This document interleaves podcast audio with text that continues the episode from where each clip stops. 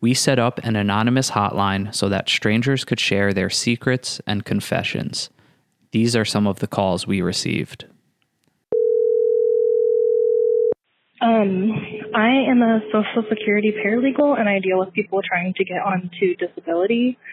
And I don't feel bad for any of them. Um, and I guess that kind of sucks with the line of work that I'm in, but I really don't feel bad for anybody. All right. Bye, guys. Well, where do I begin? Uh, I was living in like South Texas for a while, like uh, maybe two to two to three years, something like that. And uh, I I witnessed somebody get robbed, and uh, didn't do anything about it.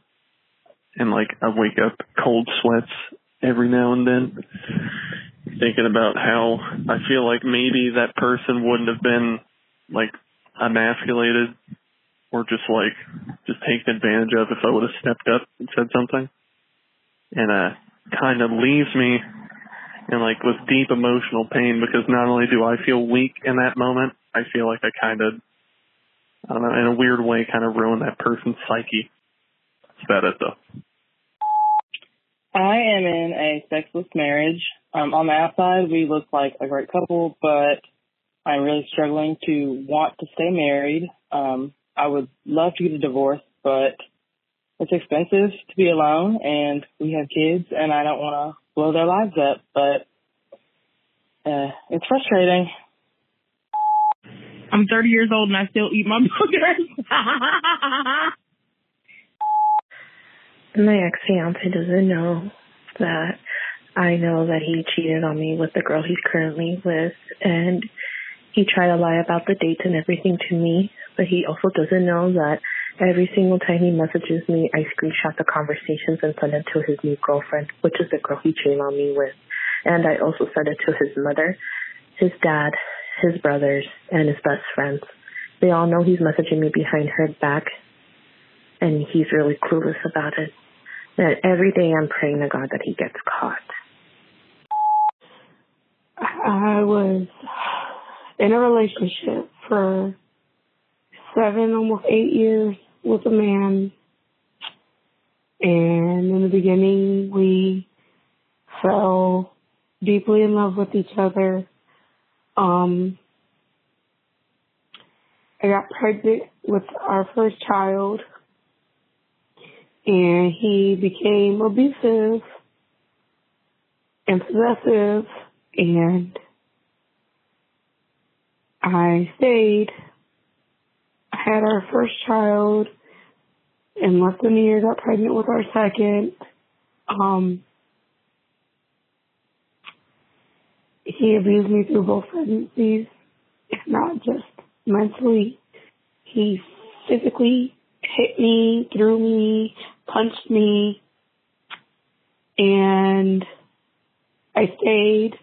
Um, I stayed with him obviously all those years our kids have watched him abuse me physically, mentally, emotionally. I've tried to leave on multiple occasions. He has stalked me and the whole nine. And deep down, I still care deeply for him and I still love him. He even almost killed me in front of our kids and he's currently in prison. And it has traumatized me and my kids so bad. With me especially, I have been literally drinking every day for the past two years. Not to the point where I can't be a mom and take care of my kids. My kids are fully taken care of. They go to school, they're in school, but they randomly tell people about their dad hitting their mom and doing things to their mom to the point where sometimes I don't want to live, but I'm not suicidal. I don't want to take my own life. I just don't want to be here. And I don't want to lose my kids. And I can't tell the doctor because they're going to lock me up or take my babies away. So I just had to get off. I had to get it off my chest and tell somebody. I love my kids. I love life. I just don't want to deal with what I've been through. So I am 30 years old and I've been with my boyfriend for four years. And I found out that he uses cocaine. And when he does use cocaine and I'm not around, he spends hundreds of dollars on porn sites and paying cam girls and I've recently noticed it's every time I go away on a friend's trip or on a vacation, um, I always somehow find out in his bank statements or through his emails that he spent this money and he gets mad at me and makes me feel like it's all my fault or I did something wrong. And I don't know what to do about it. And I just feel like this platform is the only place I really could tell because I don't want anybody else to judge me for it. Or I don't even know why I judge him. But uh, thanks for listening. Bye.